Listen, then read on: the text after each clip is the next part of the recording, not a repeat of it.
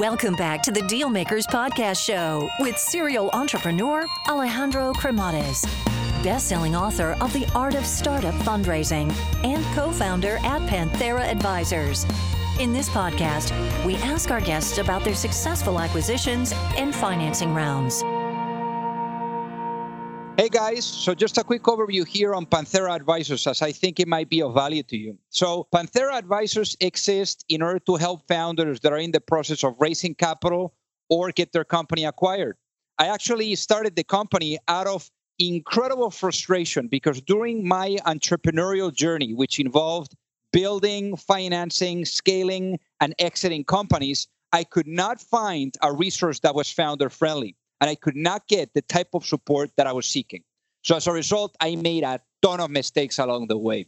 So if you're looking to raise capital, or you are looking to get your company acquired, or just need some sound financial planning, and you're looking to get the best possible outcome in the shortest period of time, feel free to learn more by visiting us at pantheraadvisors.com or just reach out directly and shoot me a note at alejandro at pantheraadvisors.com. Alrighty, hello everyone, and welcome to the Dealmaker Show. So, very, very excited today. Again, we have someone that I think we're going to learn quite a bit. Really, really interesting background too. And I think that without further ado, here, Lidia Yan, welcome to the show today. Thank you for having me. So, how was uh, life uh, being born and raised uh, there in in Shanghai? Um, it's uh, as an immigrant, it's a little bit different for sure. Um, English is not my first language and uh, um, I was born in Shanghai, China. So I speak both Mandarin Chinese and Shanghainese and a little bit Cantonese. Um, I came to the U.S. Uh, when I, after I finished my college, um, and since then I stayed here. And and you came here for for doing your master's degree in in communication management. Is that right? That's right. Uh, I went to USC and I got a master's degree in communication management. But why the US? Why the US, Lidia? Well, uh, I remember when I was in high school, um, I went to a school called Shanghai Foreign Lang- Language School. And uh, um, and we had an American teacher, and she's great. Um, I really, really liked her. So she was talking about how American education is different because we really enjoyed her class because she encouraged, you know, we, we can raise our hands to ask any questions. Very different from the traditional Chinese education. Your teachers are always right, right? So I think we kind of got influenced by her and i really wanted to go to the us to pursue higher education. So after graduating from college in china I applied for a couple colleges grad school in the us i got accepted by university of virginia first so I actually my first stop was UVA, and I was pursuing a master degrees in Italian uh, literature uh, because I did um, minor in Italian when I was in college. Uh, and I also get a teaching assistantship. Um, so my tuition was covered. Um, nice. It's a it's great for me, um, for a student. Um, right. When I came over to the UVA, and uh, it was a great one year. Um, then I realized that, you know, this isn't something that I really wanted to pursue. I didn't really want to be a professor. So I applied for um, other schools. I got accepted by both uh, NYU and USC uh, for both communication programs. And I chose USC because it has higher ranking. It's actually Annenberg is the number one communication school in the nation. So um, I transferred to the West Coast. So then, what did you do right after graduating? Um, I worked in different companies, mostly in marketing, advertising agency, e-commerce company.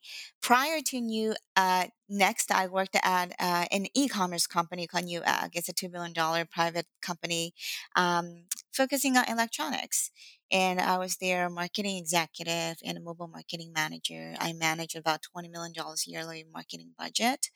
And it's a little bit different from, you know, typical Silicon Valley startups.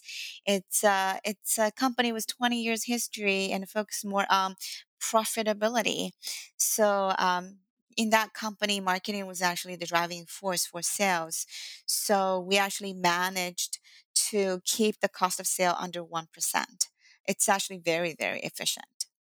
So how how do you land there? Because the um your background was not specifically in in marketing. I mean, you did some uh, PR and and and so forth. And but but but how all of a sudden you see yourself managing this really big budget and and doing marketing?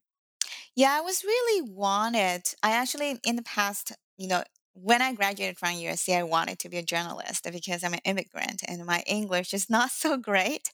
So, um, so I wanted to pivot to some areas that is close to, you know, journalism. So I went to a PR agency, but with the e- the, the growth of e-commerce companies, I realized like this is the future, right?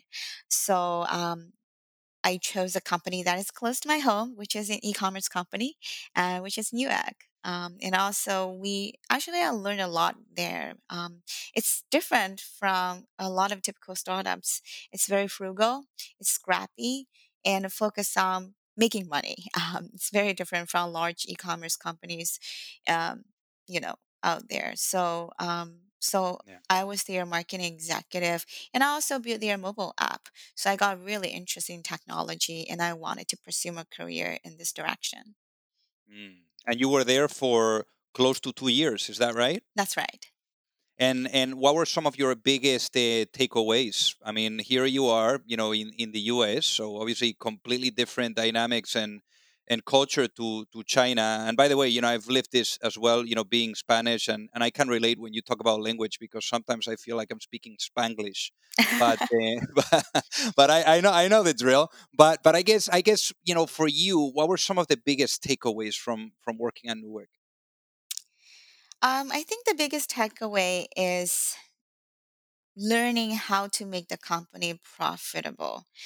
It is very important because at the end of the day, no matter how much money you raise for your company, you you end up making a business, right? If you wanted to build a sustainable business. So this is the biggest takeaway I learned from Newegg. Uh, even though Newegg is really this not the superstar e-commerce company, and a lot of people from Silicon Valley have never heard of them, and it's a true business. Um, so that's that's actually very valuable experience that I learned is really to be scrappy and learning how to make money and how to make the company profitable. Mm. So then, so then, how does the incubation of the idea of next trucking happen? Because at what point, you know, like you started to get that idea, you know, in the back of your head, and and walk us through through through what what happened. What was that transition for you? So, um, my family has been logistics for over a decade, and uh, my husband runs a 3PL company. And uh, I, the other day, I went to his office, and instead of industry, it's chaotic. Like people were fighting, and uh, you know, we have a dispatcher literally spend two hours trying to cover one load. It's very, very inefficient. So, you know, traditionally, drivers rely on brokers to find them loads via phone calls or text messages, sometimes even emails or fax eh, and a lot of back and forth negotiations and a load can take hours to be covered so that's that's what my experience about trucking industry you know it's male driven it's chaotic there's no technology. So that's why i was never interested in it but it was really like the, that day really made me determine that I wanted to do something for this industry is why it is so inefficient. And by looking at the softwares, you know, my family company was using, it looks like something that was built 20 years ago. And, uh, you know, it's FTP based and it's black, black and gray. it looks like a DOS system. Right. Um, and it, so I was like, wow, there's nobody really care about trucking industry. And, but it's a $800 billion industry. It's really the core of our economy. There are 3.5 million truck drivers out there.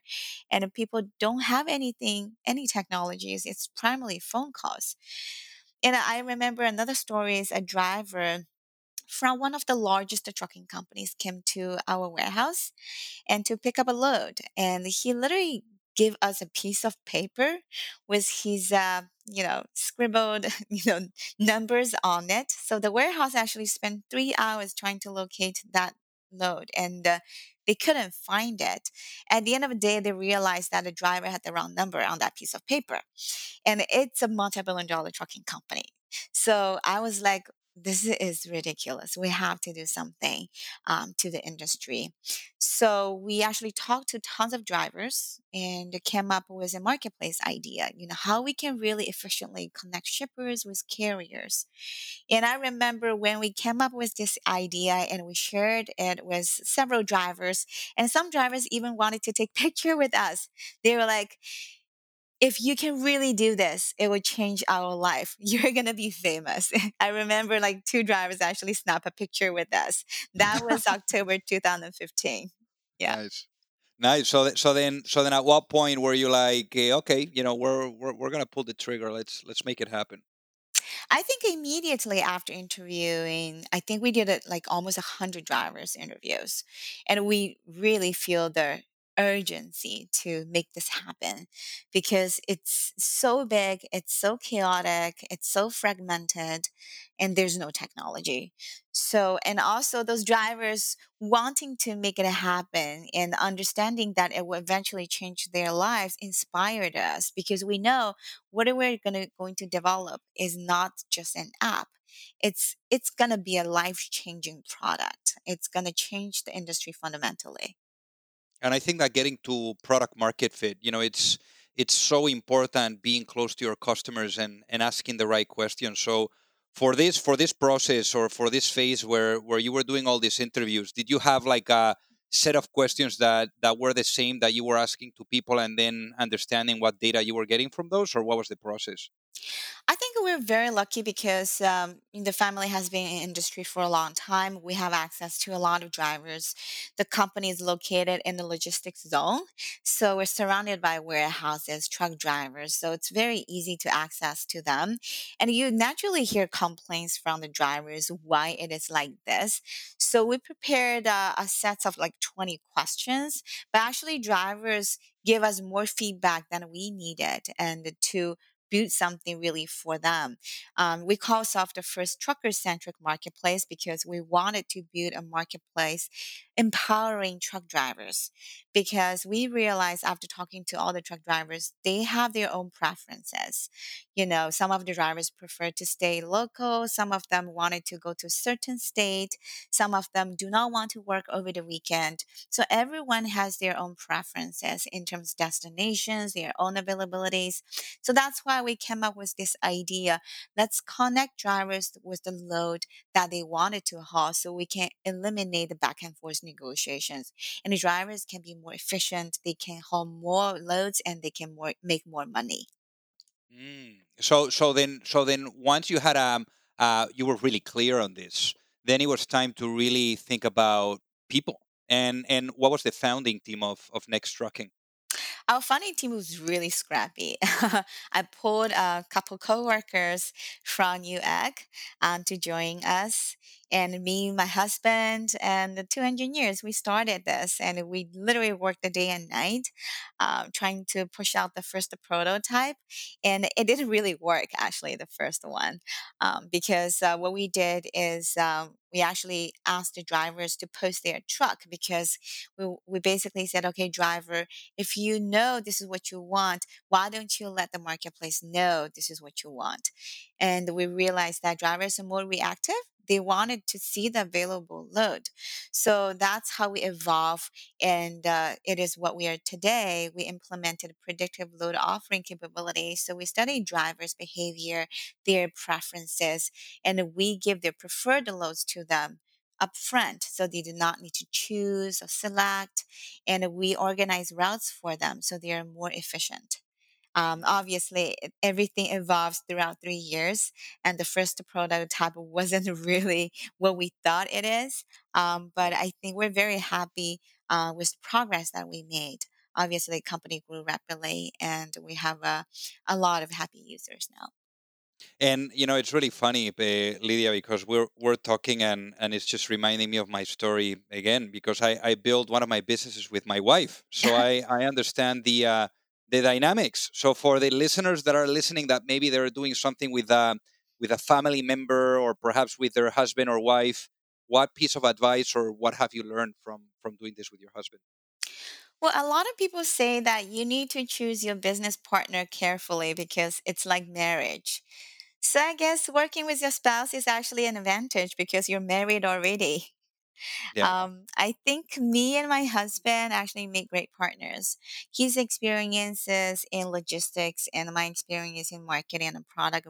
It's a great marriage of skill set and uh, we know each other for 12 years and we understand each other very well our personalities strengths and weaknesses so we are complementary to each other and of course we try to manage you know on the, our own areas for example right now i'm the ceo of the company and uh, um, he's uh, running the sales team so we do have our own area of expertise And is there? I mean, one of the things that that I experienced was that look, you you you wake up with it and you go to sleep with it because you can't disconnect because your husband is right there. yeah So so I guess like, uh, do you were you guys able to really find a way to find the balance? Yeah, I think well we we actually agreed upon um, we do not discuss work over the weekend. So even though sometimes we we still work, but we try not to talk to each other about work because uh, running a company, um, a rapid growing company like this is really stressful. Um, Yeah. so we wanted to give us um, some private time over the weekend. So we go to movies, we bring our dog to lazy dog restaurant, and go to the beach, um, try to relax. And uh, I like to. Um, I actually downloaded app called Calm, and I really like it. It's a meditation um, Oh, I love it. I love it too. Yeah, I love it. And uh, my husband loves, you know, basketballs, and so he relaxed by watching games. Um, we actually do have tickets, season ticket, going to, you know, Clippers game and Lakers game. So trying to find a way to balance ourselves. Well, definitely when I'm in LA, I'll hit you guys up to see if I can squeeze in, you know, in those seats. So, uh, so, so, so, so, Lidia, so, so then I see, I mean, that you guys um, actually raised capital quite, quite early on. So, so could you kind of like walk us through what was the process of of capitalizing the business? Yeah, because prior to um, Next to NNU Ag, I had another startup called Nine Lux, and it was in China. So um, it's very similar to Gilt. Uh, it's a flash sale website. And because of my family background in logistics, I actually was able to um, move merchandise from the US to China. And the business was uh, quickly profitable after six month launch of the website. Um, and I was able to export goods to China without too much difficulties. However, um, the competition was brutal in China, and I remember back then there are hundreds of flash sale websites um, coming out, and uh, and we didn't raise any money. Basically, um, I borrowed the money from the family, and we started this um, website. And uh, literally after a year, we got squeezed out of the market because we realized that if you have a good business model and there you will have competitors and the speed is the only competitive advantage. So that's how we know like before we even founded next trucking i know it is important to really partner ourselves with venture capitals because we know um, you know trucking is a is a high cash flow business and uh, um, it requires a lot of capital and resources. So um, when we came up with the idea i start i actually started to uh, fund fundraising even though i didn't know any vcs in the us um, it was a quite tough process um, i literally link you know added people on linkedin and went to every single event uh, in southern california tried to put myself in front of all the entrepreneurs or or vcs and tried to pitch them on spot made a lot of mistakes um, and uh, finally landed as the first uh, seed fund. Uh, we raised very very little money for the first uh, a year and a half until we got uh, sequoia and brookfield Because you raised, uh, I think it was uh, five million, right? What you raised before you got Sequoia on the Series B, You're right? right. We raised some seed money and the, like literally when we started and it's i remember it's $120000 i said it's the happiest check on earth it really got us started um, then we raised i remember a little bit over half million dollars in three months and the raised the five million dollars um, the end of the first year and that that was a very difficult process for fundraising because nobody knew us and uh, we are not the typical silicon valley startup founders because uh, Yeah. Both of us are not engineers and we didn't have engineering background or product background um, so it was a very tough process it literally took me almost four months to close the round and then we raised the money from china equity group ceg ventures um, it's a it's a early stage fund um, actually headquartered in China. They have an office in Palo Alto as well. Um, they got us start uh, really continue to do the business because we actually grew rapidly. Um, the first year we did $11 million in revenue and we were profitable. I was very confident Wow. when I set out to do fundraising, but it was very, very tough. So Um, for 11 million in the first year, Lydia. I mean, uh, we we gotta stop here just one second because probably people listening are, are like, whoa. So so how did you do 11 million in the first year, Lydia? What do you think clicked so well to to, to get to that? I think our family relationship in logistics really got us um, a kickstart because we actually know a lot of uh, shippers ourselves and we know a lot of drivers ourselves up front. So, this first group of shippers and carriers are our relationship and they actually became our great spokesperson so later on, it's a lot easier for us to open doors to new shippers and new carriers because it's purely word of mouth. And so shippers talk to each other and the carrier talk to each other. And we naturally got a lot of tractions in the market. And this is the first pro- like there wasn't any product like this in the market. It's like so new and it's so fancy for the industry. Like it's eye-opening for a lot of shippers when we did a demo. So we instantly opened a lot of accounts um, when we really launched the product. So we grew really rapidly and uh, and very very profitable the first year. And we surprised ourselves like how how fast the business grew because it's really something that the industry was uh, really asking for for the longest time, but nobody built something like that.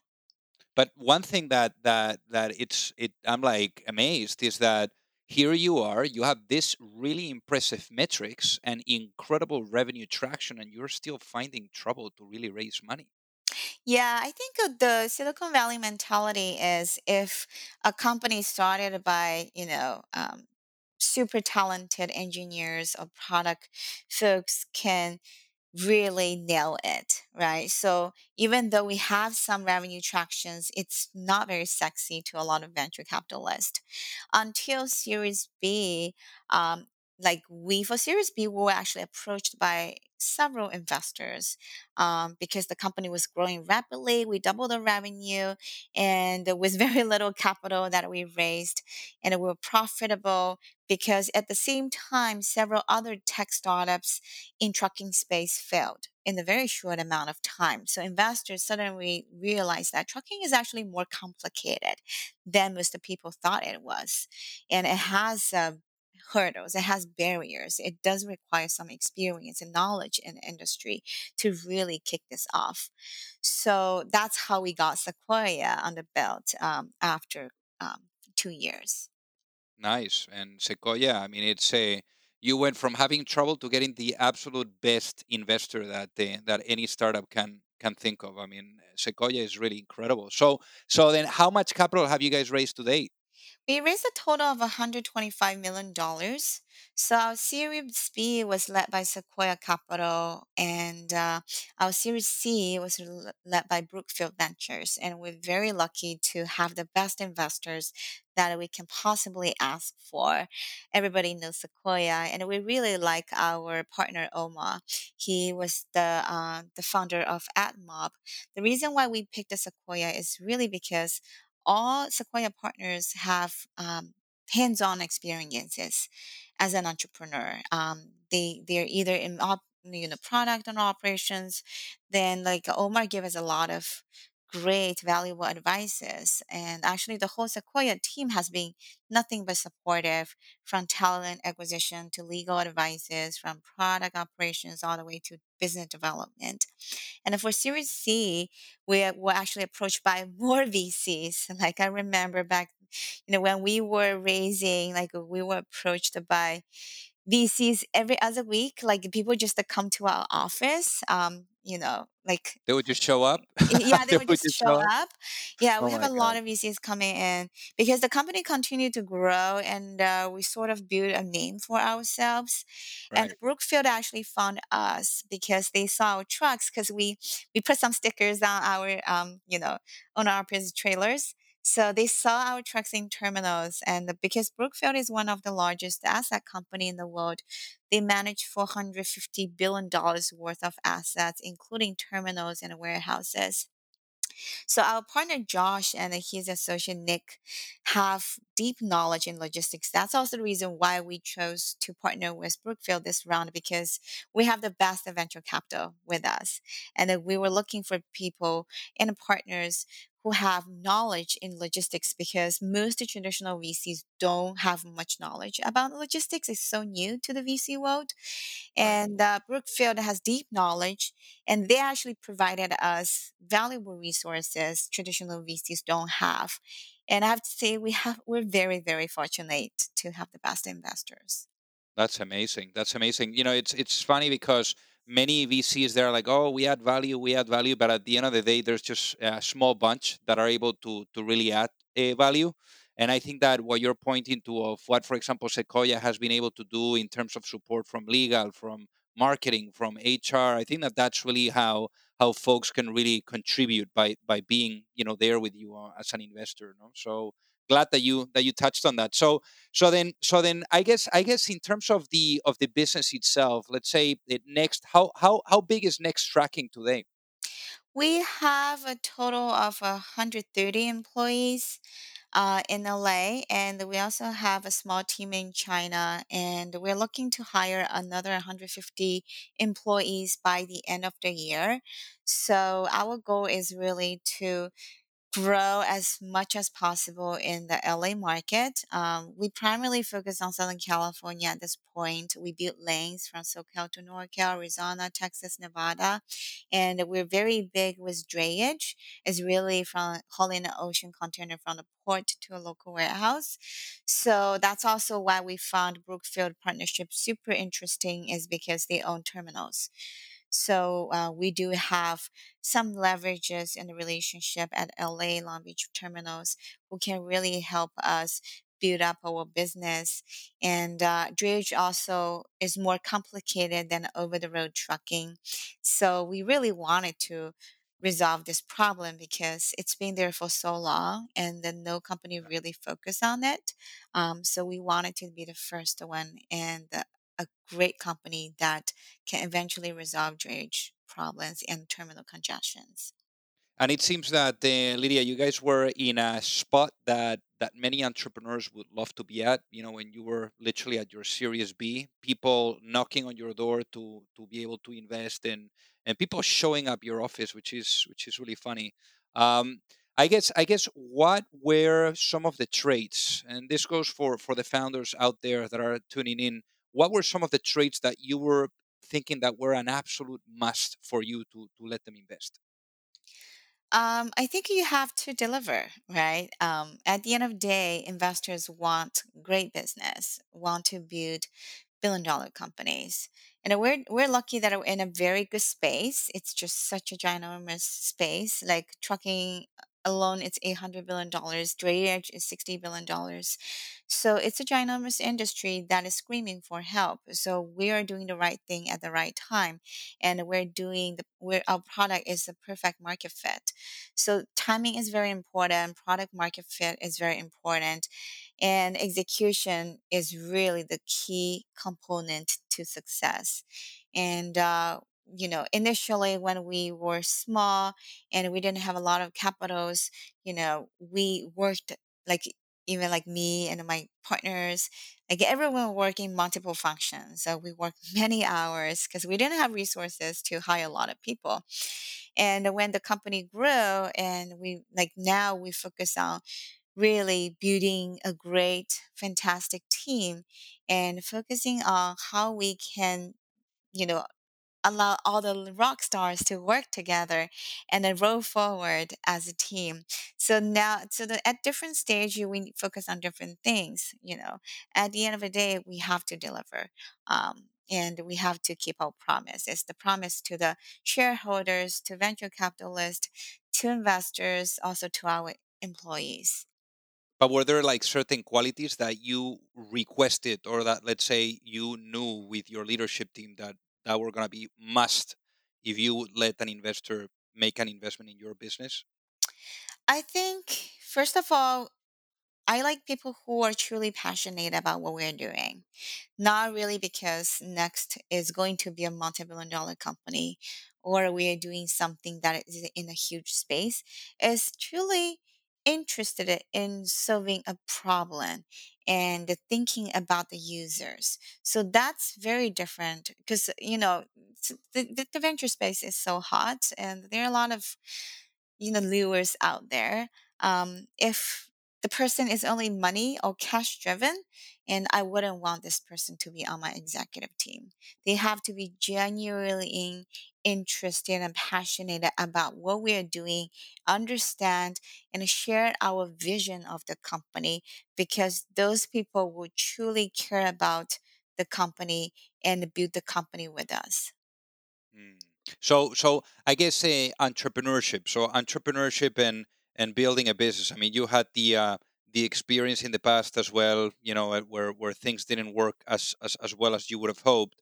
But here you have a rocket ship, and and also in rocket ships you have highs and and you also have lows. But I guess in in your case, Lidia, what was one moment that was very dark for you? That was a tough a tough moment, and how did you overcome that that moment? What was the breakthrough? Um, I we have a lot of up and low uh, downs. Um, so you know, almost every other month we have things that we have to overcome, and uh, we. I think it's as a founder, it is very important to keep calm and trying to really resolve the problems instead of fighting the symptoms. And uh, we, actually, we made mistakes before too. Like we're trying to get ourselves into the weeds, trying to res- solve the problems ourselves and we didn't really empower the team so i think with the growth of the company we i think one thing is very important is to trust the team that you know everything is in good hands. It's actually is one of our company values. And also our company mission is really to empower the drivers to work the way they want when they want. So this is is really rooted in the spines of our team because we are very we, we, we- we're almost uh, obsessive when it comes to obsessed with the you know driver focus. We wanted to make sure that everything we do is pro truck drivers and is really helping them to have a better life. Um, and actually the fact is we are changing the driver's life. I remember there's one driver came to our office for a focus group and he broke down because um, he actually cried and when we were doing the focus group he said how much he appreciated next trucking because we changed his life and Wow. uh, um, you know in the past he was going to terminal stuck there for seven hours uh, barely making any money but now with us you know he can go home whenever he wants to spend time with his wife and the kids and also he makes a lot more money because he does work very hard but in the past even though he no matter how hard he works he's limited by inefficiency. But now his routes are more efficient we organize more routes for him and also um, he doesn't really spend time you know we call deadhead it's like driving the uh the miles that don't really generate any profit and also he's more flexible um, he's actually trying to get more trucks because in the past he's own operator just he has his own truck and driving himself and now he's trying to get multiple trucks and form his own small business uh, a small fleet. So that's exactly what inspired us in our team because it's not an app it's uh, it's changing people's life Oh, for sure, for sure, and and and I'm sure that that at the end of the day is the um what what makes you really think twice when when you have a down day. You just keep reminding yourself why you started in in first place. So so so it's nothing like the customers. As long as they continue to click and they continue to to to have their life changed, everything everything makes sense. So so Lidia, one one thing that that comes to mind here is um, as you're thinking about, for example, being in a rocket ship like this, because there's only a handful of companies that have this this this type of tremendous growth really on, on a yearly basis uh, that are startups. I guess i guess what are the typical challenge of, of of of a company that grows so fast? What what keeps you up at night I think one is talent acquisition and one is talent retention, right? So hiring the right people is very, very important to us. And we made mistakes too. Um, I think it's that's why right now we do a lot of uh, interviews, not just the once or twice. We have a very uh, sophisticated interview and uh, um, reviewing process, especially for leaderships. So we wanted to make sure we put the right people in the right chair and also empower them and allow them to really manage their team. And also wanted to make sure everyone aligns with our vision and company culture. Um, so that is very important to us as well. So when you say a sophisticated process what that does what what is that process what does it what does the process look like So we have uh, a set of questions we ask. Um, so it's not like, you know, meet and greet. So when yeah um, I, so for executives, we will actually also do a lot of um, back channel references to the personnel and on top of that, we ask a set of questions that is related to our culture. And one of our culture committee people will be on the interview panel, and all multiple of us will be on it. And uh, uh, we have to vote to make sure that you know the person is aligned and everyone likes this person. Because at the end of the day, as uh, you said, your partner is, is uh, like marriage, right? We wanted yeah to have a great marriage and we wanted to bring the best of people, not only the most talented people, but the talented people who can work as a group. and and i guess when you're asking those questions i'm sure there's one question that you're waiting to hear the answer what is that question Uh, question to who? I'm sorry. To the people that you're interviewing you said that there's a set of questions i'm sure there's one question that you're like i really want to hear what he's going to say on the answer Oh, okay. So, so I actually always ask people about their own weaknesses um, because I wanted to hear genuine feedback because nobody's perfect, right? No matter how talented you are. I always will ask this question like, what do you think is your biggest uh, flaw in terms of management? And uh, I like to hear genuine because it's very important. I think for a lot of successful entrepreneurs or leaders, self awareness is important. Um, I think it's a common characters for most successful entrepreneurs is they're aware of their own weaknesses. So that's why I wanted to. I always ask this question, and this is one of the um, the set of questions I always ask, especially to my direct report. Is uh, I want them to tell me, you know, their weaknesses and how they wanted to work with their weaknesses, and uh, to really show that you know they are aware of it. Mm, really, really interesting. So, so Lidia, in a in a world where the vision of next trucking has been fully realized, what does that world look like? We wanted to see a very, very automated terminal, and we wanted to see containers flowing out of terminals without any delays, and containers coming back to the terminals without any congestions. That's the world that I wanted to see. And obviously, I wanted to see all the trucks with our little stickers on it. I love it. I love it. So, so Lidia, one one question that that I always ask the um, the guests that we have on the show is, uh, I mean, you you you've been at it. You know, this is your second rodeo and an incredible uh, journey. Uh, if you if you had the opportunity to sit down with with your younger self and give that younger self one piece of business advice, what would that be and why? I think I made a lot of mistakes um, through this journey.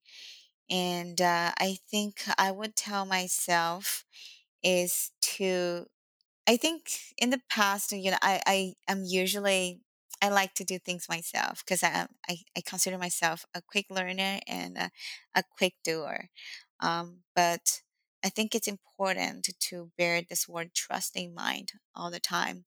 Um, is really to bring the right people and to trust them and trust that it's in the good hands.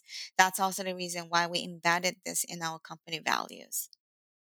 And and as you're thinking about mistakes, for example, like uh, how do you reflect on them so that you can really learn and and get the most lessons out of out of those failures? Uh, you're talking about the the mistakes. Like when we're think yeah, when we're thinking about mistakes, because Mhm. at the end of the day, you know, you either succeed or you learn. I mean, that's the way it works. So so when you learn, when you haven't achieved the success on an initiative, like how do you really reflect to to to get the most value from a lessons perspective? Uh, how do I really get the the values from perspective?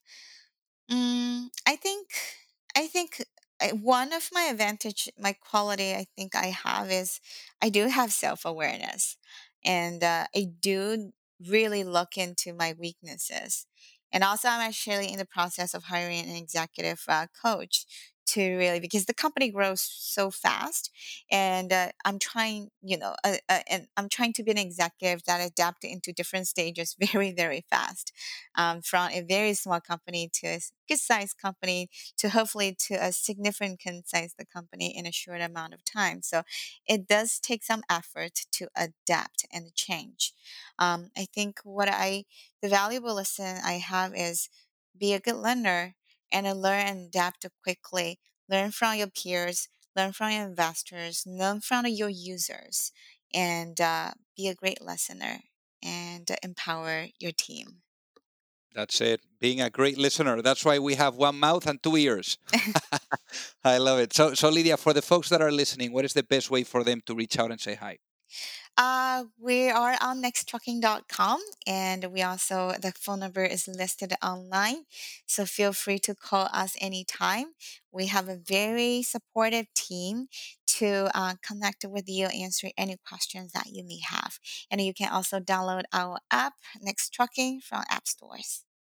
Amazing. Well, Lidia, thank you so much for being on the Deal Maker Show today. Thank you so much for having me. You've reached the end of another episode of the Dealmakers Podcast. For free resources and materials, head over to alejandrocremades.com. Thank you for listening and see you at the next episode.